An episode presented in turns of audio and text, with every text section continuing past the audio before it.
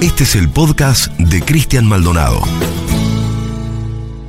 Les quería contar una historia muy breve, la historia de un bar, porque es lo más sintomático que encontré para graficar lo que está sucediendo con parte de la campaña electoral por estas horas. Es la historia de la Giralda. Es un bar porteño. Es uno de los bares más antiguos de la ciudad de Buenos Aires. Hacen chocolates con churros. Queda en la calle Corrientes al 1453 entre las calles Paraná y Uruguay. Fue fundado en 1930. Por allí pasaron Perón, que se encontraba con Evita, Frondizi y buena parte de la plana mayor de la política argentina de los últimos 100 años. También acudió a ese bar Jorge Luis Borges, fue Sábato, Mercedes Sosa. Allí atendía Ivonne Nodrid, una señora mayor que estaba siempre atrás del mostrador, era su dueña. Bueno, y empezó a caer en desgracia con la muerte de ella. Aparecieron algunos herederos, pero se encontraron con que no manejaban el rubro, con que había algunos problemas de remodelación de la calle Corrientes y sobre todo la crisis impactante, ¿no? El saqueo planificado, el cráter, los tarifazos. Y entonces los trabajadores, los mozos, los cocineros, empezaron a ver cómo se retrasaban los sueldos, empezaron a quedarse atrás un mes, dos meses, tres meses sin cobrar el salario. Finalmente se la bancó hasta donde pudo, pero en el año 2017 la Giralda cerró.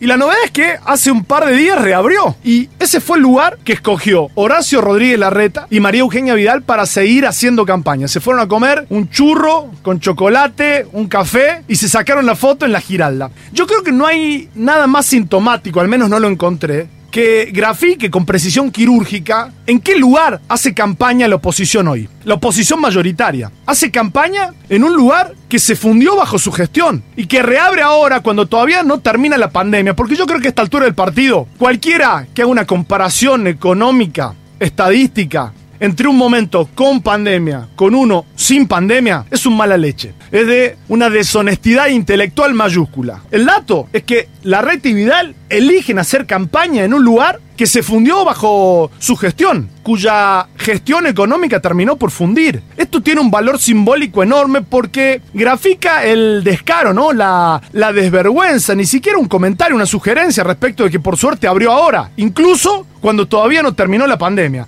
Yo no quería dejar pasar esta historia en medio de las campañas emocionales, en medio de las campañas a donde eh, a quienes les conviene meter eh, la disputa en el lodo, la disputa en el barro, igualar, generalizar, porque la generalización absuelve, y poner, por ejemplo, en el barro la discusión respecto de la deuda, respecto de la pandemia, respecto de el aparato productivo nacional, de la generación de empleo, como si todos fuesen lo mismo. Me parece que esta nueva foto, en este caso, de la reta con Vidal sentados en la Giralda haciendo campaña, es muy sintomático del lugar que ha elegido este sector mayoritario de la oposición para hablar de política, para hacer campaña, para hacer su marketing. Porque como decía alguien, aquellos que te robaron el perro, ahora te tocan el timbre para pedirte el collar.